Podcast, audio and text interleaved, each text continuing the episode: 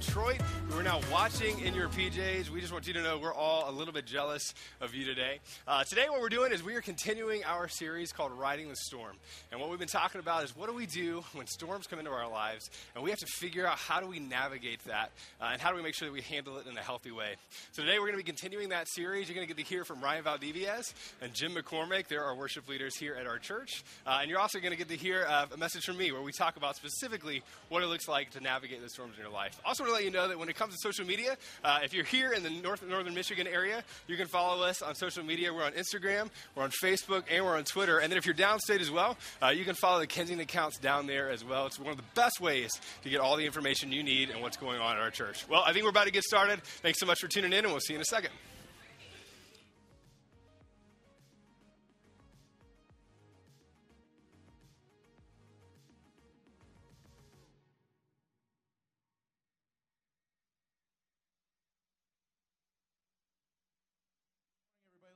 Sing. Here we go.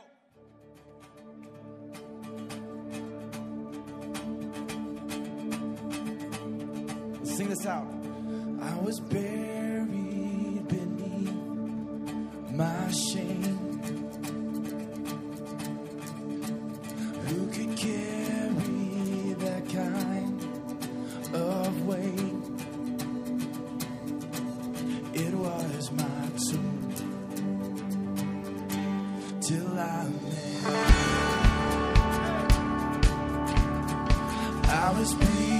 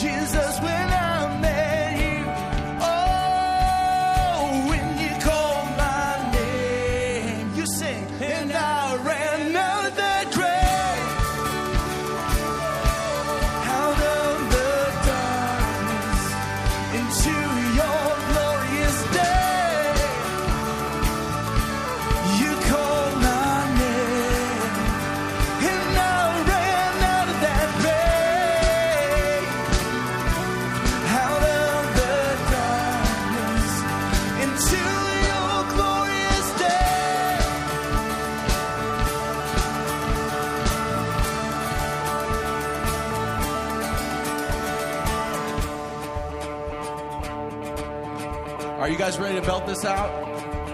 Let's sing it together. I needed rescue. My sin was heavy, but chains break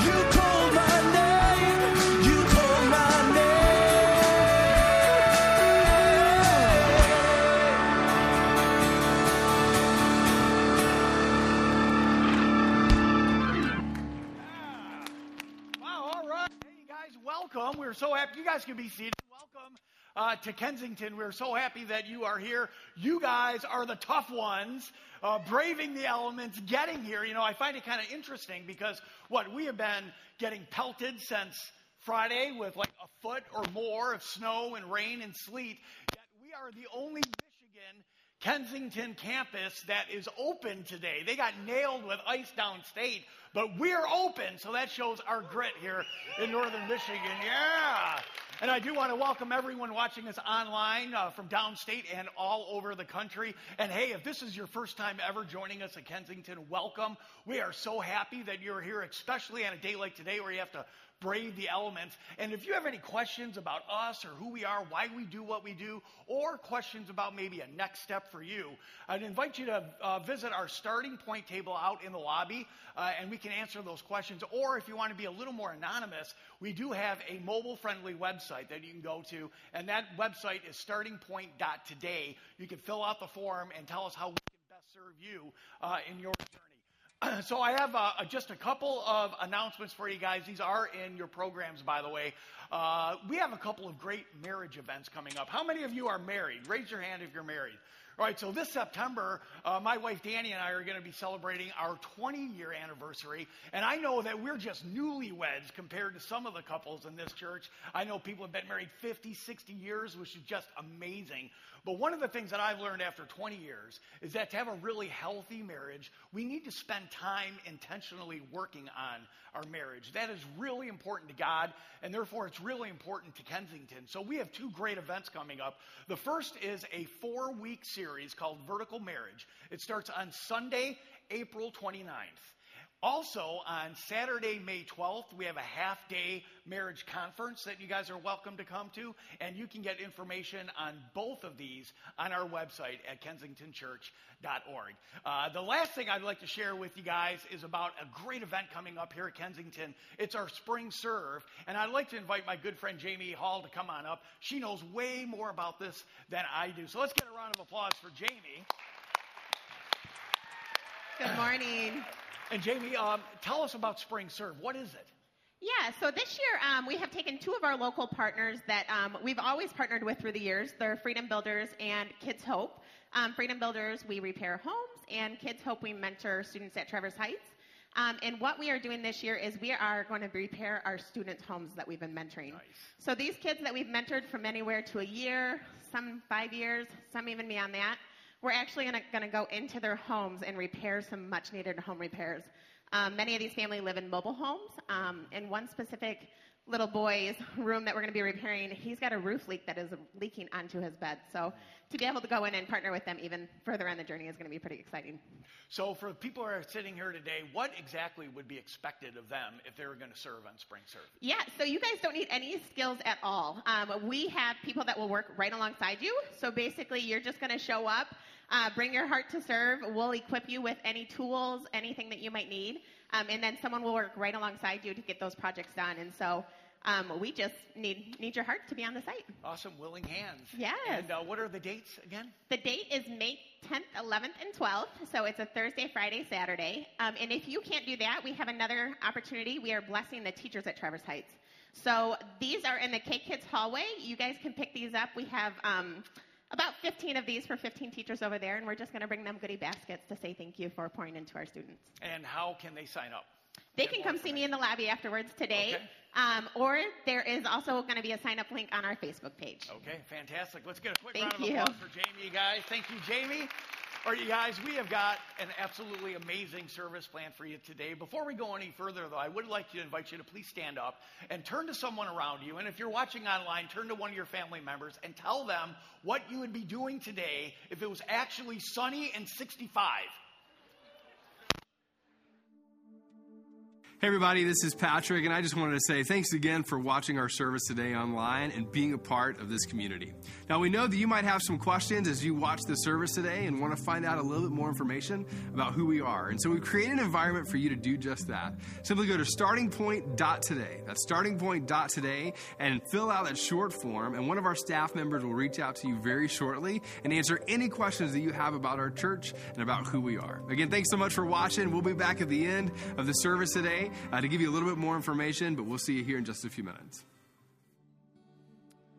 Well, I'm so glad to be with you guys. My name is Ryan, and uh, the worship arts director here. And today I wanted to introduce you guys a new song, introduce a new song to you that really just kind of encapsulates what we're going to be talking about today. And the song's called Living Hope. And my favorite line that I just want to encourage everyone to focus on as we sing it is uh, the chorus. It says, Hallelujah, praise the one who set me free. Hallelujah death has lost its grip on me. You've broken every chain. There's salvation in your name. Hallelujah, my God, my living hope. And uh, that's kind of where our hope is is in Jesus Christ. And if you're kind of not of a follower of Christ, maybe you're here for the first time and you're just scoping out the whole Jesus thing, my encouragement to you is just let these words just kind of resonate with you. Just read them, sit and just kind of soak it in. Uh, but if you are a follower of Christ, I just encourage you right now. I'm going to teach it to you guys. Is that cool with you guys? You want to sing a new song with me? Okay, cool. So I'm going to teach it to you. It goes like this Hallelujah. Praise the one who set me free. Hallelujah. Death has lost its grip on me. You have broken every chain. There's salvation in your name, Jesus Christ, my living hope. Right, you sing. Hallelujah. Praise the one who set me free. Hallelujah. Death has lost its grip. You have broken every chain. There's salvation in your name, Jesus Christ, my living hope. You guys got it? All right, let's do this together.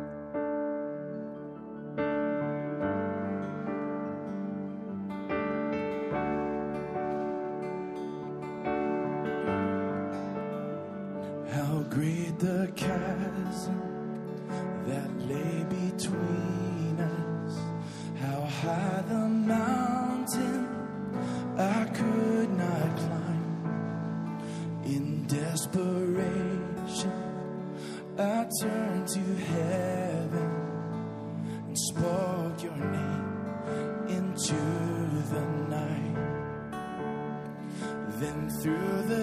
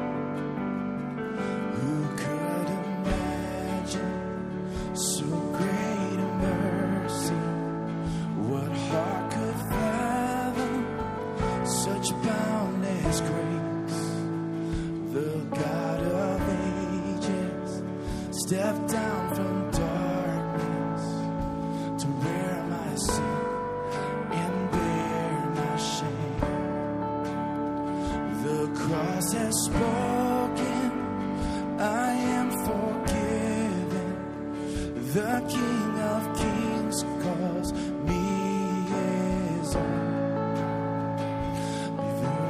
Savior, I'm yours forever. Jesus Christ,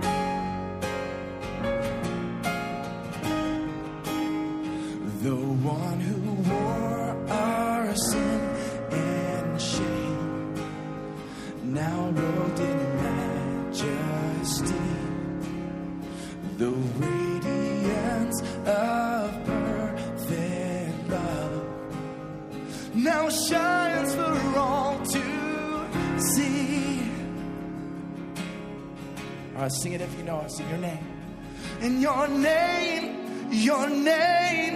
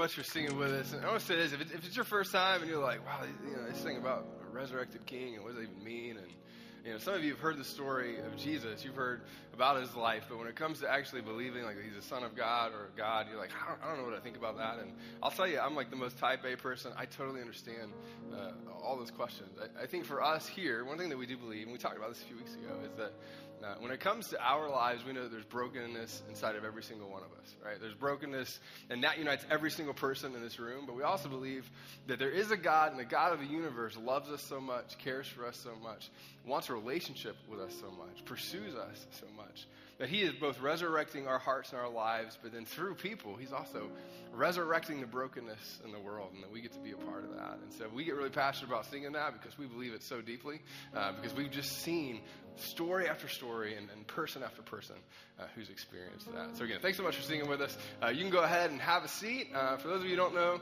uh, my name is Patrick, and uh, I'm so glad that you decided to join us. And again, if it's your first time and you drove out in the snow apocalypse of 2018, uh, that's pretty impressive. That's, that's pretty awesome. And for those of you who are watching, and maybe you're watching for the first time, or you're watching on Facebook, uh, wherever you are, or even if you're downstate, we're just so thankful uh, that you're here and that you're watching as well. Uh, if you don't know this, you know, in Traverse City, uh, you know, we're three and a half hours away um, from several of our other campuses that are around Metro Detroit. And so we have a ton of friends down there who do amazing things. Uh, we're part of a movement that is both, you know, here in Traverse City, around Metro Detroit, Orlando as well, and then all over the world. And so, now if you're curious about our church, one thing that we're really passionate about is how do we, right, how do we reach out into the broken parts of both our community and then, you know, globally as well. And so when you're a part of this place, you can know this, that you are a part of also helping to reach and help bringing healing to brokenness to a little over half a million people all over the world through our global partnerships. And so we're so excited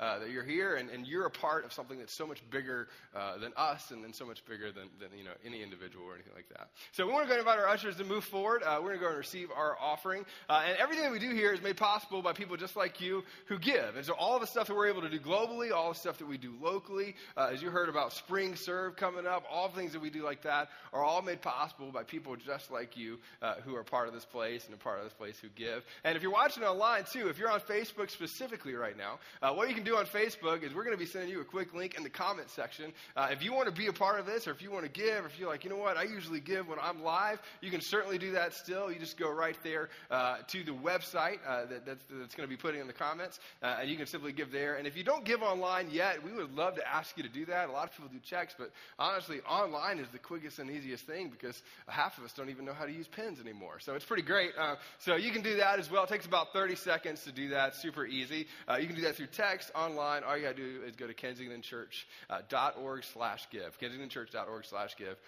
and you can do that as well. So I know Jamie and Mike talked about this a little bit, uh, but we're doing something called Spring Serve around here uh, in Traverse City, which we're so excited about. Uh, we really want to reach out into the community, specifically in the school that we're partnering with. Uh, and so I know Jamie already talked about this, but if you're looking for a next step in that, all you got to do uh, is if you have kids, you can pick up one of those uh, when you go pick up your kids down there. but we would love for us to be part of this because we really want to overwhelm these schools with service and, and, be a part of that. and if you're not really, you know, if you're just kind of visiting or you're attending and you're kind of curious about things, that's an easy way just to find out more about who we are and to find out more about our church. So you can do that by giving.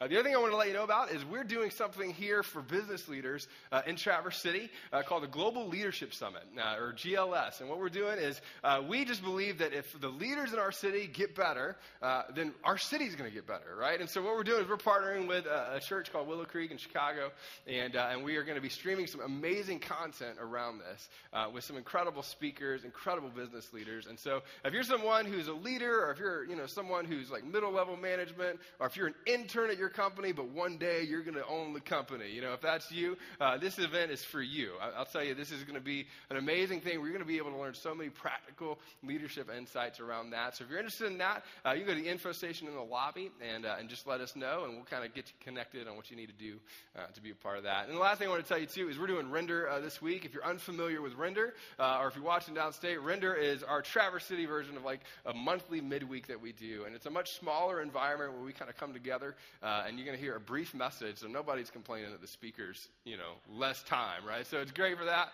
Uh, you get to hear music. And then the other thing is we like to connect afterwards. So we have people that typically stay around, you know, 30, 45 minutes afterwards, and, and we have all sorts of uh, fun things that you can do after that as well. Uh, the last thing I want to tell you is uh, we are in the middle of a series called Riding the Storm. And what we're doing is we're talking about the storms that are in our lives and how do we navigate those well. Uh, because the one thing that's true about all of us, we said this last week, is that we're either like in a storm right now, we just came out of one, or some of us have no idea that we're about to head into a storm. Uh, and so when it comes to that, we we got to figure out how do we navigate those things uh, in a healthy way. And so to get us thinking about that, we have a little video uh, that we'd love to show you just to get our mind kind of tuned in to that direction. So let's watch this video together.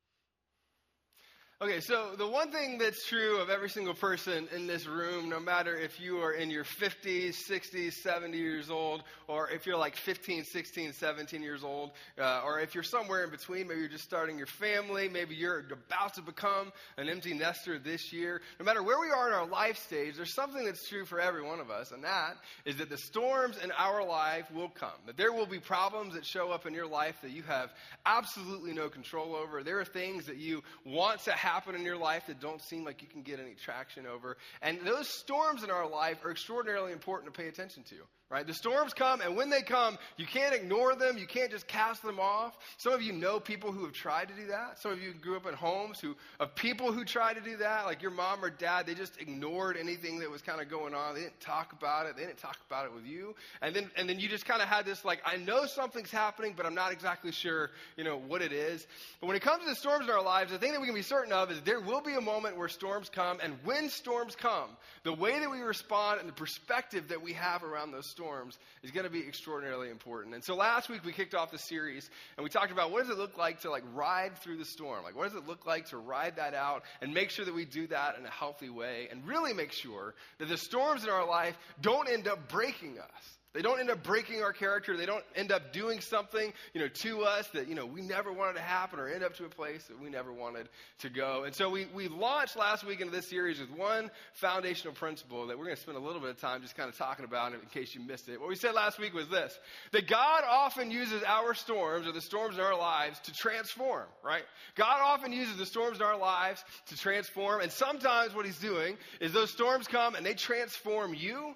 And then sometimes what happens is your life begins to be transformed, but the lives of other people around you also begin to be transformed as well. That God ends up using these big storms in our lives to do something, and He's constantly transforming and changing our lives. And the way that we respond to it really kind of determines what all that looked like. But the problem with storms for us, and, and this is the part for me specifically that I struggle the most with, is I like control in my life. Real quick, how many of you, you're a little bit of a control freak, be honest, right? Now, spouses, if they didn't raise their hand, nudge them. Like, do that too. You can do that at home, right? Like, when it comes to of like, I, I like to be in control or at least have this perception of control in my life. But when it comes to the storms that come, and, and you know this, Oftentimes we're left with a lack of control or, you know, craving control, but we can't ever quite figure that out.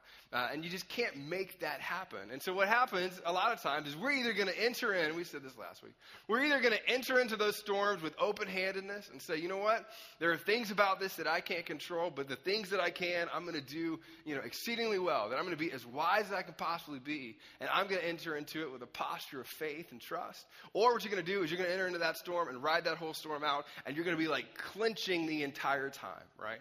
It's almost like if you have a toddler and you say no, you know, you know this kind of thing? It's like no. And all of a sudden they're the smartest two year old in the whole world, right? And they come back at you with mine, right? My son, he's, he's two years old. He just learned the word mine. And every three seconds, it's like, that's mine. I'm like, no, I brought you into this. No, I'm just kidding. I, I wouldn't say that, you know.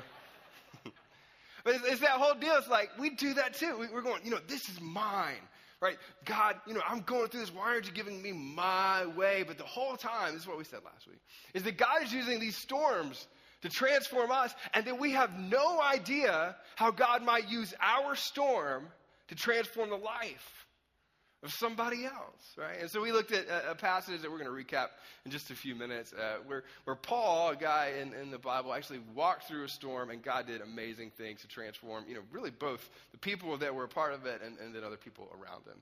But today we're going to talk about a very specific word, uh, and it's a word that as soon as I put it on the screen, again, if you're anything like me and you're like type A and you're a little bit adverse to things that you can't control, right? This word you, you like, but you don't necessarily fully uh, you know, agree with or believe in or subscribe to. And I'll tell you this I'm always skeptical of anybody who uses this word or any time that they say this word. Uh, but it's so important, and we're going to talk a little bit about it. But the word is this, right? We're going to talk about miracles for the next few minutes. Now, when we say miracles, miracles is always a fascinating thing because we all have kind of views on what miracles are. And, you know, is it supernatural kind of thing or is it not? Or, you know, for those of us in the room who are like me, you, what you'll say is, you know, I believe in miracles, but it's it's the, the everyday ones, you know, the ones that, you know, which are great and it's very, very true. But at the same time, you're, you're a little bit adverse like the supernatural kind of things on that. And I'll tell you this, I, I'm, I'm as skeptical as anybody else. But here's how I know, right, that all of us believe in miracles to some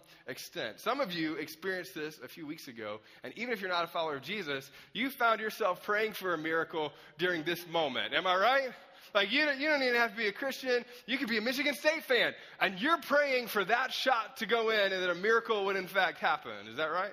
Like there's something in you, right? When you were in college, you remember this? Or you remember when you went to college and you didn't study for the exam because of, you know, you know, it was crazy night for you. You, you didn't study for the exam. And you walked in, and you remember Scantrons? You, do you remember Scantrons? You walked in, and there was this hundred question bubble thing that was angry at you. You know, it was just sitting there making fun of you the whole time because it knew and you knew that you didn't know anything that was going to be on that test. And what did you do? You don't even believe in God. And what he said was, if, you know, if you're up there if you could just help me to pass this so I can keep my scholarship and my dad won't hurt me, you know, that sort of thing. You prayed that prayer, right? Now, we all, at some level, at least described that miracles maybe could happen, right? It could happen. And one of my favorite movies when I was a kid uh, was this movie right here. Did anybody ever see Angels in the Outfield, which is one of my favorite like Disney movies? Do we have any baseball fans out there? Baseball fans, right? Yeah, baseball fans. So you know this. Angels in the Outfield is an incredible movie. You know, it's a kids movie. Came out like 1994, I think. And this whole movie is based off of the idea that sometimes miracles happen around us that we're not even cognizant of or aware of. And so the premise of the movie is this: uh, this guy right here, uh, this guy right here, he's able to see angels. And at the end of the movie, right, at the end of the movie, there's a washed-up pitcher who's pitching, and it's the last out for them to win the pennant. And this kid who sees angels technically doesn't even see an angel in the movie at this point, but what he does as he stands up in this scene and he begins to do this, which was the sign that, you know, something supernatural might actually occur. And the pitcher's on the mound, who just happens to be Tony Danza, right? Which is, yeah, he's awesome. And so he's doing this, and he's on the mound. Danny Glover's on the mound too, and they're having this talk, and they're both like looking around the stadium for all the people, including this guy and my favorite, this guy, who all of a sudden believes in angels, right? Like anybody could believe in that moment when it comes to baseball because it's so beautiful and romantic. And there's this, there's this line in the movie that whether you believe in miracles or you're adverse to miracles or you think that they're, you know, legit or not, there's something inside of us uh, that JP, who's the other kid, would always say, and he would say this, it could happen, right? Like it could happen.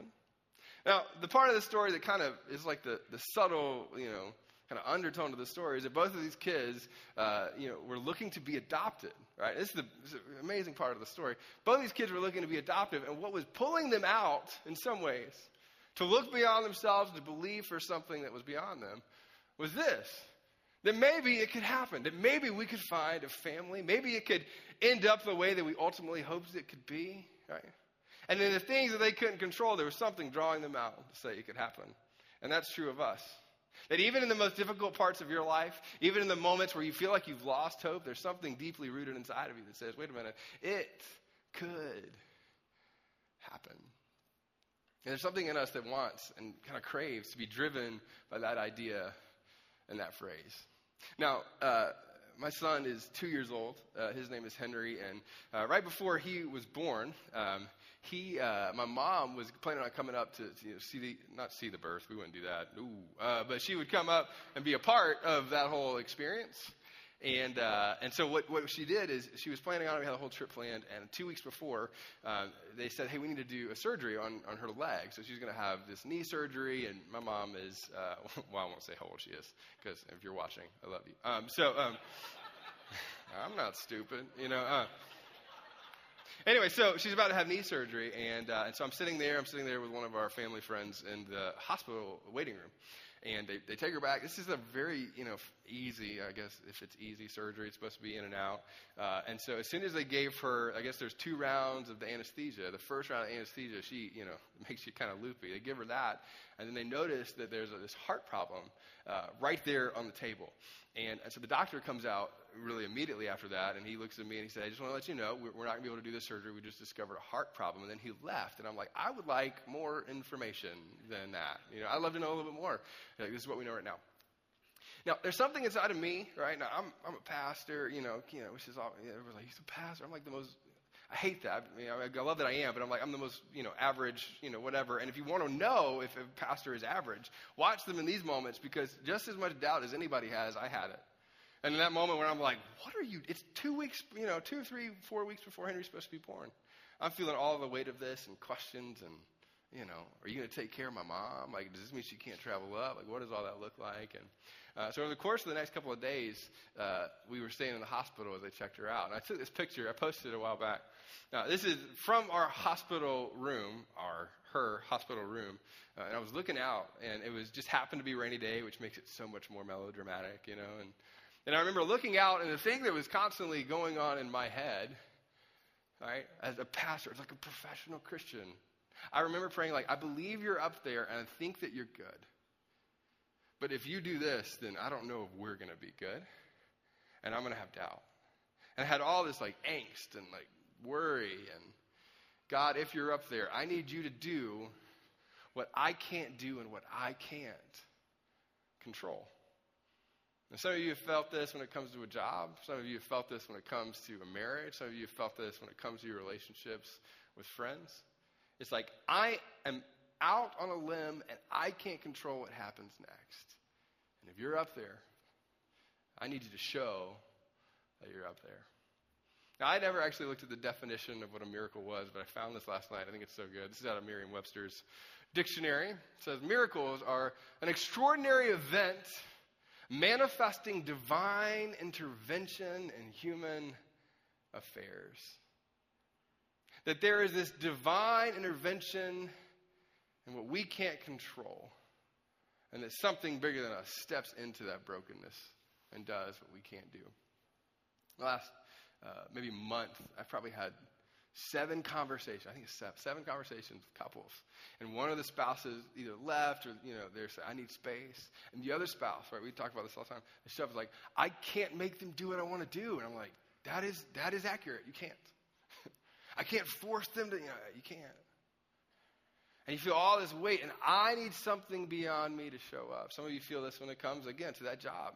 You had no idea that you're going to be laid off, and you're looking, and you're like, I'm, I'm 50 or I'm 60. How do I, how do I navigate this? And what you're deeply wanting is this divine interruption in your human affairs of life. What you want is a miracle that you can't control. So, for the next few minutes, I want to look at one of the most fascinating people in the Bible. And the guy's name uh, that we're going to look at is a guy named Paul. We talked about Paul last week. Uh, we talked about Paul quite a bit because Paul ended up writing about half the New Testament. Uh, and if you, you know, you don't read your Bible very often, you know, there's two kind of parts to it, but it's weird because it's not split in half. So, really, like the last quarter maybe of the Bible is the New Testament. Uh, and Paul is a key figure in this. Now, Paul's fascinating because Paul was a guy that looked at early Christianity and he actually, like, was angry at it, persecuted persecuted it, right? Paul was around when they were doing some horrible things to Christians. But the other thing that was so fascinating is Paul is, you know, he's a lot like you if you're that type A, you know, you know highly intelligent, you know, that kind of person. Paul would have known probably multiple languages. Paul was incredibly, incredibly, incredibly smart. And what he did is he, he said he, he, he said that he was going to, you know, persecuted, he was a part of these persecutions of Christians. And then he meets Jesus in this powerful way, like a powerful way that completely changes the trajectory of his whole life.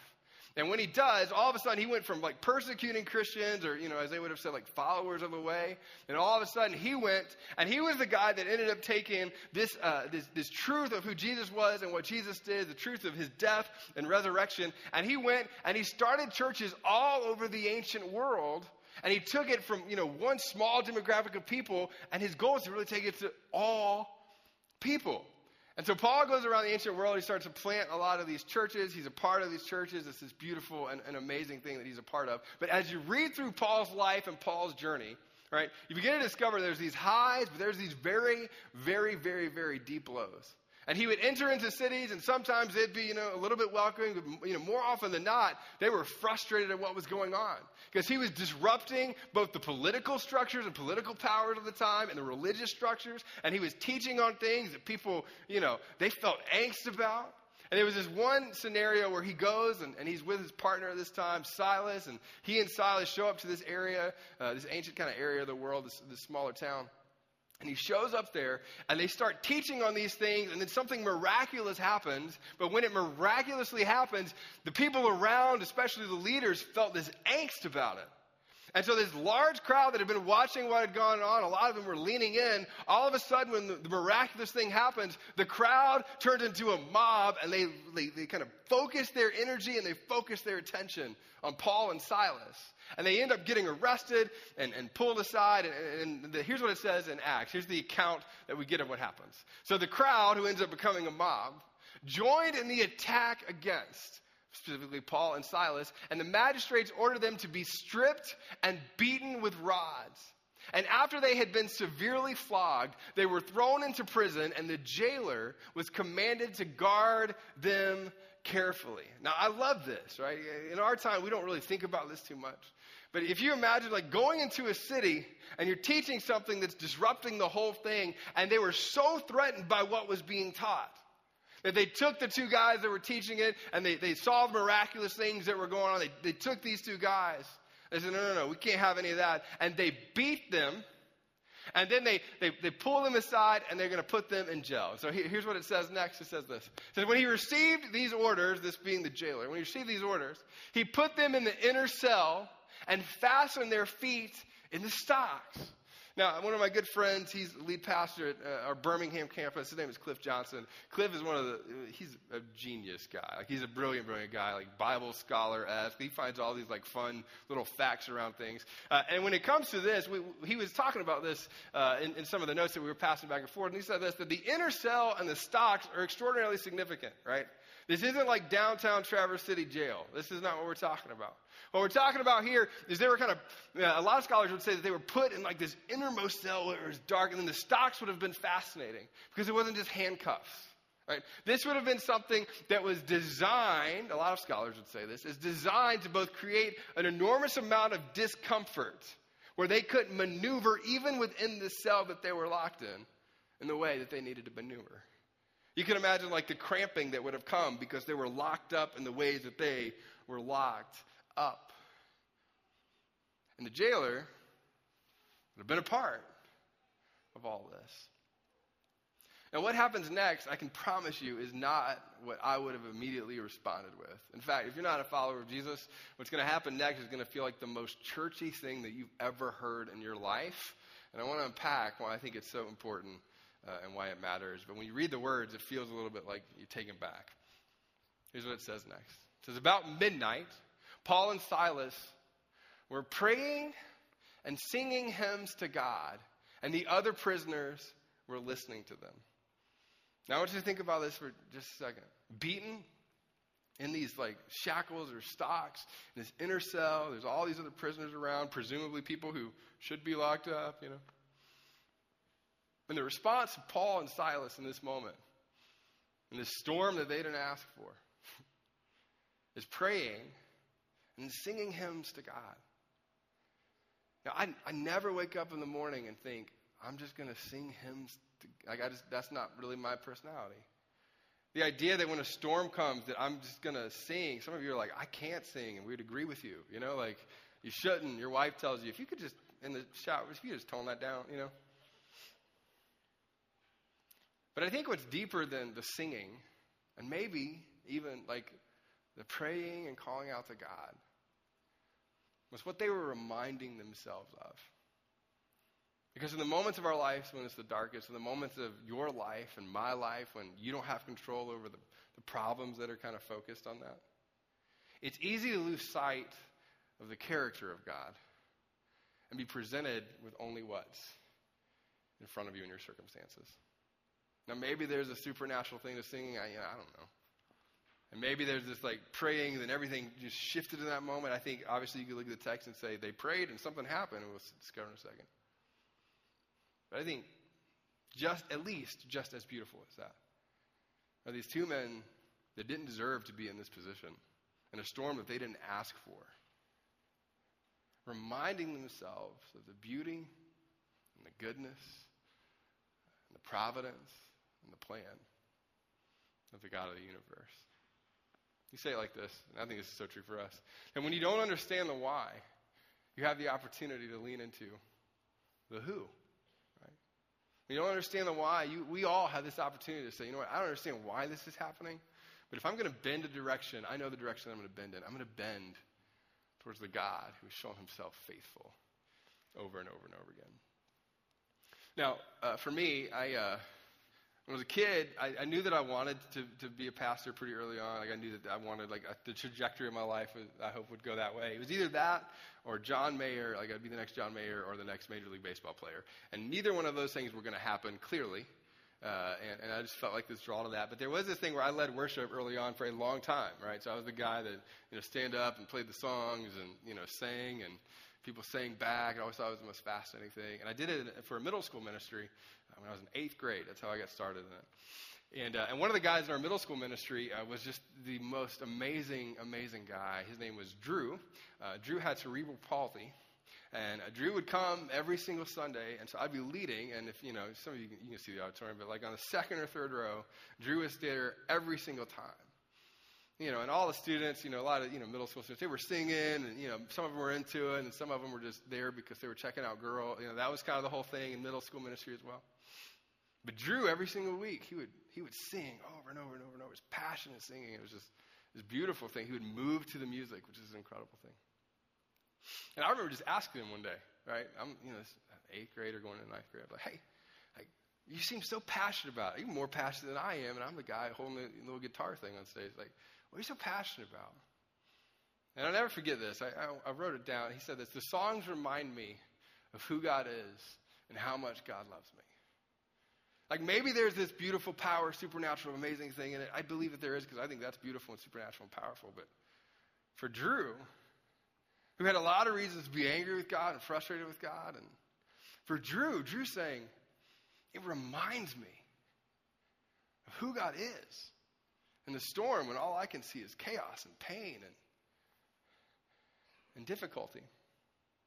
This past week, I was, I was feeling like distant and struggling through a, a couple things. And, and I wanted that principle to be true in my life at 30. I wanted, I wanted that principle to be true. And what I do for me, you know, I don't necessarily just cut on songs and sing them, you know, but I'll go back and read through the ways that God's been faithful in the past. So I posted this picture, and I wanted to show you real quick. This is my Bible from uh, high school. Uh, and I'd never got that whole like you shouldn't write in your Bible thing. I always wrote in my Bible because someone told me to, and uh, it was so helpful. And so now when I get to go back and read it, I go back. Now here's the beautiful part about this.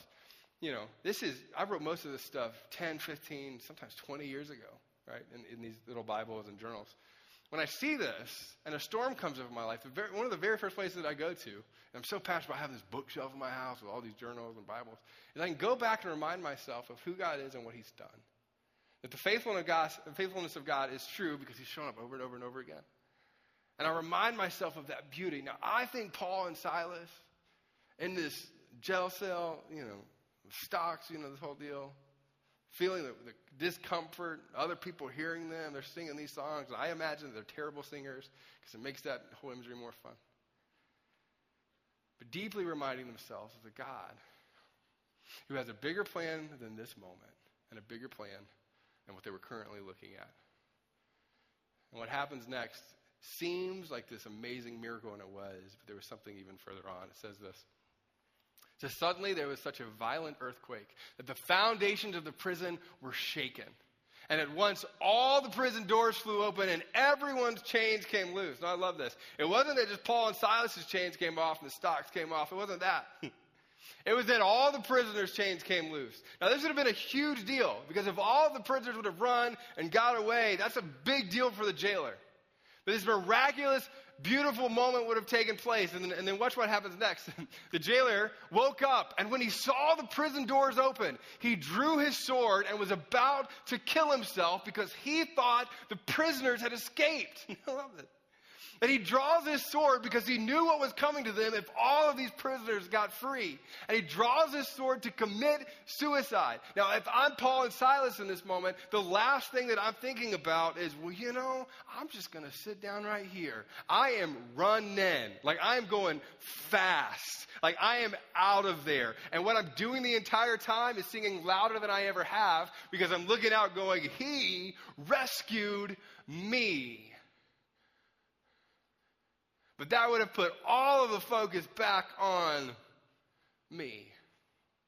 And the beautiful part about this is that there's this miracle that their chains fell off. And there's this miracle that there's this freedom happening around them. But they knew the character of God and they knew that the heart of God was for all people.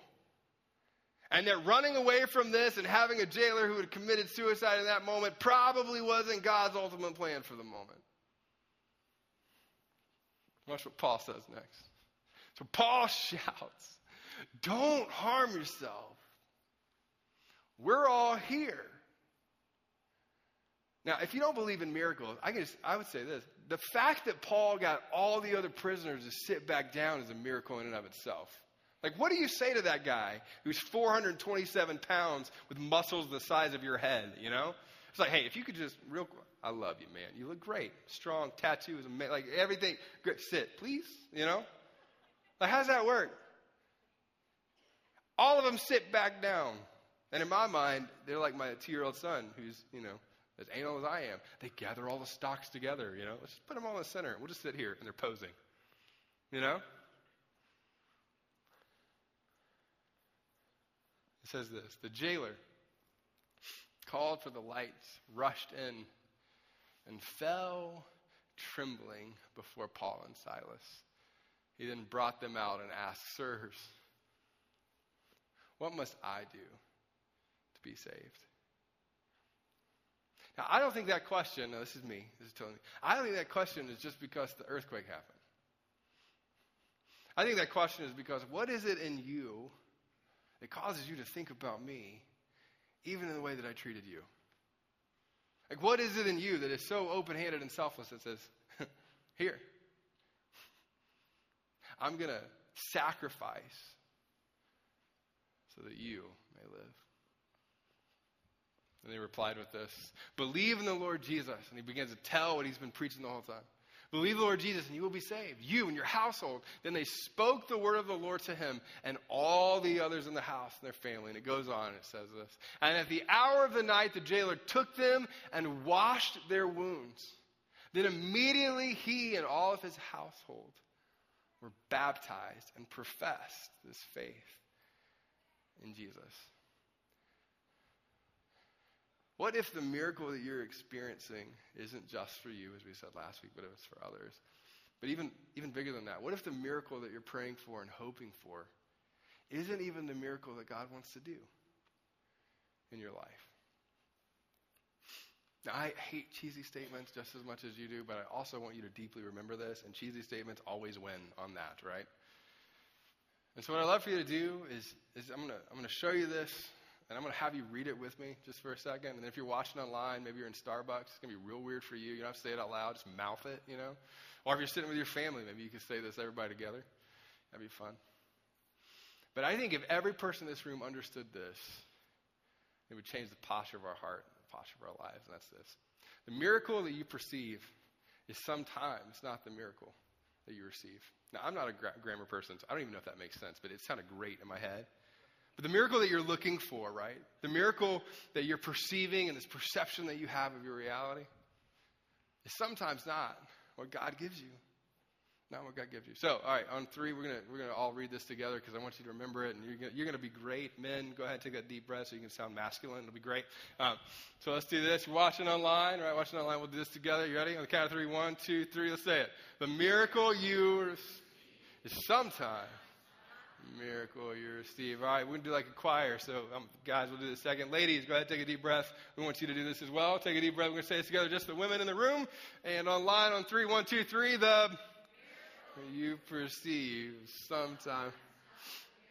You receive. You do it in harmony, which is always weird, but I love how women do that. That's great. All right, fellas, one last time with everything you got. Braveheart. Let's do this. One, two, three. The miracle you perceive is sometimes not a miracle. Now, what if the storm that you're facing with the miracle that God has for you on the other side, He's doing and you're just unexpectant of it? What would happen if the God of the universe loved you so much that He said, You're praying for this, but I actually have something better, and I have a plan that is bigger than you can imagine? I want to skip the next one. Let's go to that, that last slide with the square if we can. I'm going to show you this, and this is a prayer that I try to pray uh, as frequently as, as I can, especially when I lose perspective on what God may be doing and when I'm grasping at control. The prayer is this that God, I surrender to whatever you have for my life, and ultimately my hope is in you.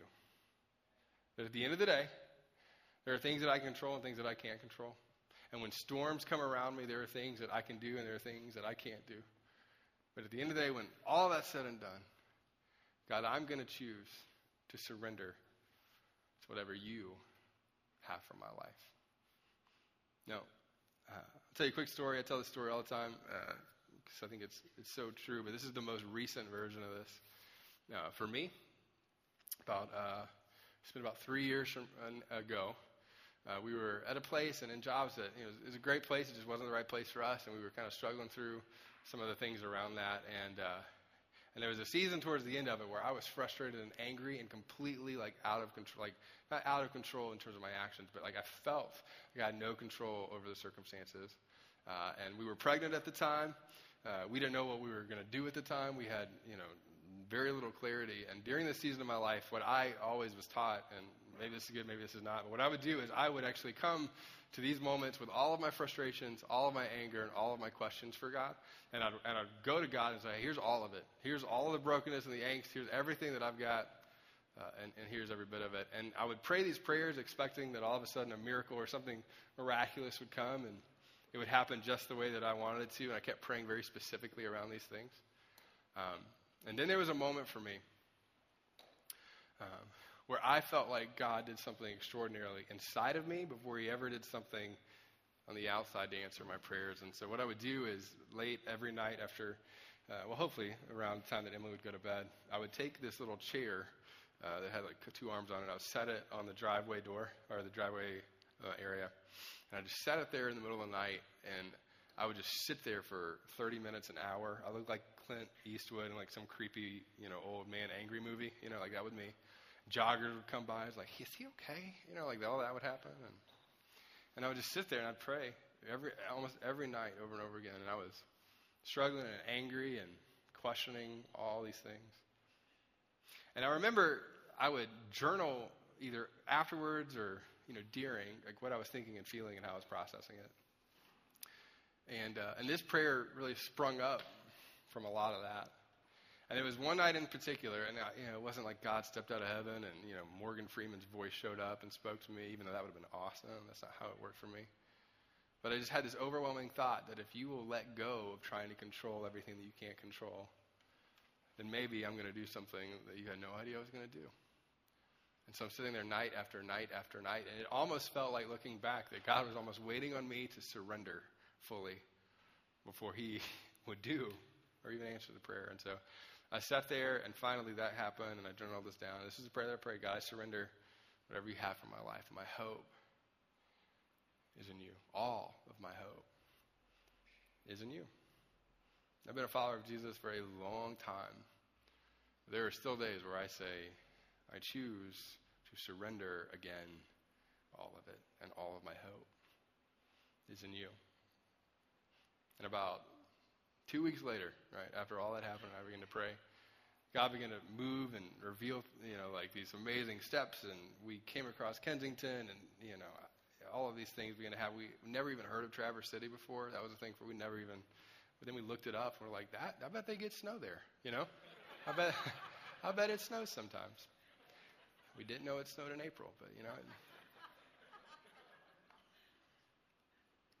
Um, sorry. And I remember this happened for me after we walked through the process, after we knew we were coming here, God answered prayers that I've been praying since I was like 12. And I just remember thinking, if I would have had my way, if you would have solved the storm in the way that I wanted you to solve the storm, uh, then I would have missed out on your best for my life. Some of you are here and you're sitting in the marriage thing and like, I don't know how I'm going to solve it. And the truth is, you can't really Maybe you can't solve it like that, but you can say, God, I surrender, and I'm going to do everything that you're leading me to do. And I'm going to have wisdom, and I'm going to, you know, you do that. Some of you are in this room, and you're like, I look out of the job stuff. Maybe that's, you're like me, like, I'm frustrated and angry, and, and God's just like, when are you going to trust me to be your provider? Some of you, you have all sorts of addictions that you, nobody knows about, but it's like private and it's internal, and you've kept it, and I want freedom from that. I want to take a next step. And you've been, your hope has been in your ability to solve it. And God's like, I'm on the other side of this going, just tr- trust me. Trust me. We sang earlier, the foundation of Christianity is a resurrected Savior who's resurrecting things back to himself. And if you believe that, what would it look like if the God of the universe was resurrecting your heart and changing you and transforming you in the ways that He needed to? But it has nothing to do with the way that you perceive reality right now. So, in a second, we're going to sing a song, and uh, I wanted to give you the lyrics of this song before we sang it because I think they're so powerful. And some of you in the room today, you, you need to like act in faith like Paul and Silas did, not because you're expecting something, you know, crazy to happen, but because you just need to remind yourself of who God is.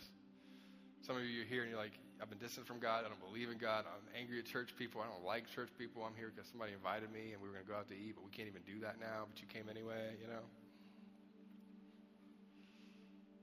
And, and for you, it's like, will you just crack your heart open it up and open it up just to say, maybe, maybe you're, maybe you just need to go have that angry prayer like I did. Just sit the chair down and be like, if you're up there, you know, what would it look like for every single one of us in the room? And this is what I hope is that as these words pop up on the screen, that you sing it or you look at it or you read it, that these words do something in our heart to remind us that there are miracles and that God is working in this human existence that we have in ways that we can't control and that we will choose to be surrendered to those ways.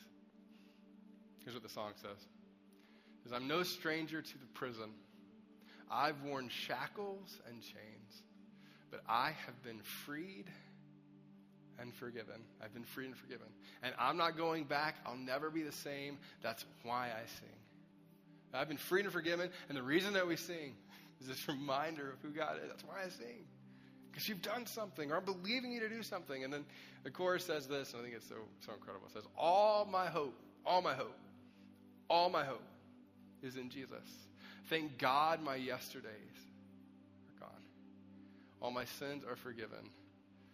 I've been washed by the blood. And that's such a weird, weird phrase. But what that means is this that, that for you, God sent Jesus into the world to die. And it's through that death and resurrection that these, this resurrection of all things happening around us is made possible and is evident. And that we get to allow ourselves to be taken up in that resurrecting power that's all around us.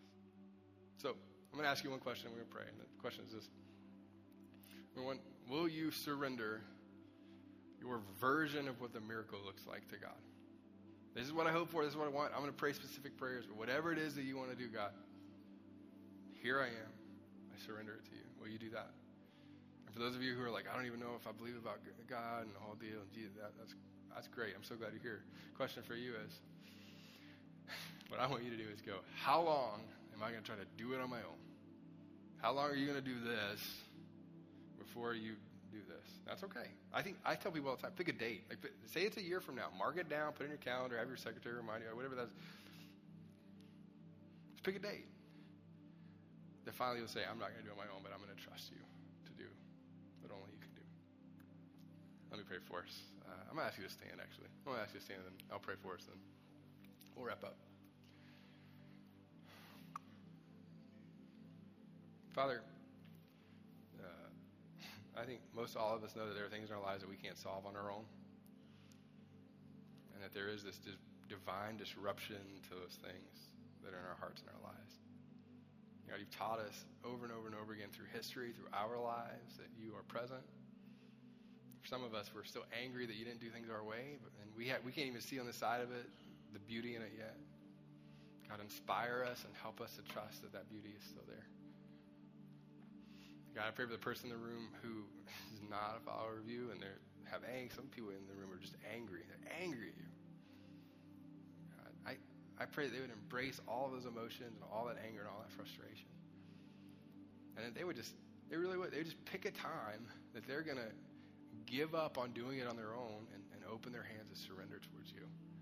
And God, I ask whenever that moment is, if that's now, I hope that's now, but if it's not now, that you would meet them there. The same way you met me in that chair as I was in my driveway, you would meet all of us in that space. And then we would follow you and trust you. In Jesus' name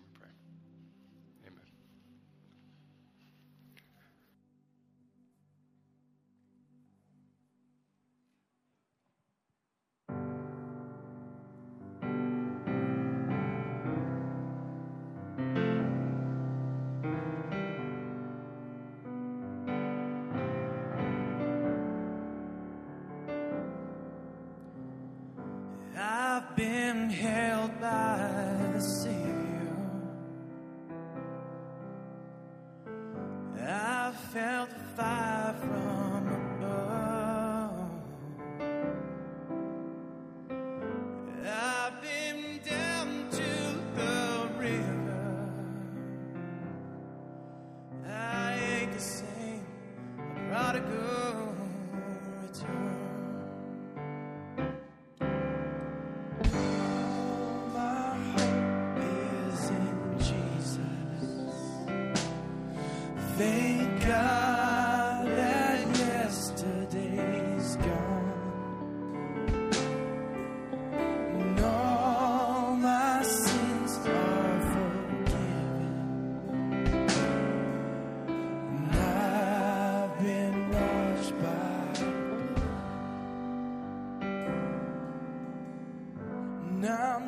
stranger to the prison.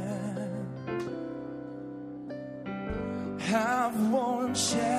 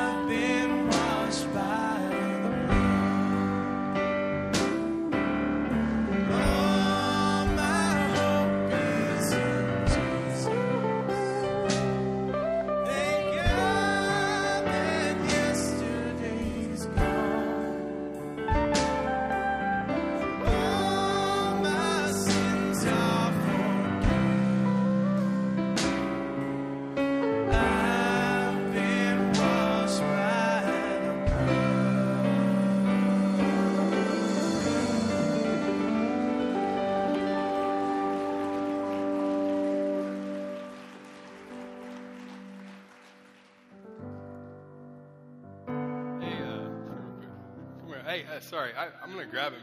Uh, so I'm going to tell you real quick. Yeah. Sorry, I was back there like I was trying to sing with you, but my voice doesn't sound as good as yours. It's pretty good. Hey, real quick, uh, this is Jim McCormick. Jim's one of our worship leaders here. It's the first time singing on stage with us, right? First time? Yeah, fantastic job, man. Thanks so much. Thanks so much. Yeah, dude, absolutely. Cool. Well, hey, thanks so much for making the trek in here. If you were live, and for those of you who are watching online, thanks so much for watching on Facebook or the Kensington website, however that works for you. Um, and then one more time, I'd like to just pray that when, or spring would come now. I'm just kidding. Let's don't do that. But. Uh, That'd be great. Hey, be safe on the way home and, uh, and enjoy the rest of your week. Next week, we're continuing this series, uh, Riding the Storm. It's going to be an incredible week. Great opportunity uh, to invite people to this. And then, if it's your first time and you came in today and you brave the apocalyptic winter, uh, we have an environment outside uh, called Starting Point. Uh, it's right in the lobby. We'd love to connect with you out there and give you any details you want about our church. Again, thanks so much for being here. We'll see you right back here next Sunday at 9 or 11. Great. And thank you so much for watching online. We hope you enjoyed your experience today. Uh, for those of you who are downstate, again, thanks so much for, for being a part of this here in Traverse City. Uh, we're so glad that you took time and joined us up here. Uh, and I want to let you know a couple of things. Uh, next steps from this talk, there's a couple that could really help you out depending on what you're walking through right now. Uh, so for some of you, you're struggling when it comes to your marriage. You're like, I just need help. I just need to. Part of your surrender is just reaching out to somebody who can come alongside of you. Uh, at all of our campuses, we have marriage mentoring. It's a powerful, powerful way for you to invite somebody into your story that can walk alongside of you uh, through your storm. It's a great opportunity for you to do that. The other thing that we would love to encourage you to do is if you're not currently in a small group, small groups are an amazing opportunity for you just to get, gather people around you uh, to, again, to walk you through whatever is going on in your life, but also to remind you when you need reminding of who God is and how He can walk you through that. So, again, uh, if you need to take those steps, you can do it around the Kensington website. It's kensingtonchurch.org. You can find out all the information about groups and marriage mentoring right there. Again, thanks so much for watching. We'll see you right back here next Sunday. See you soon.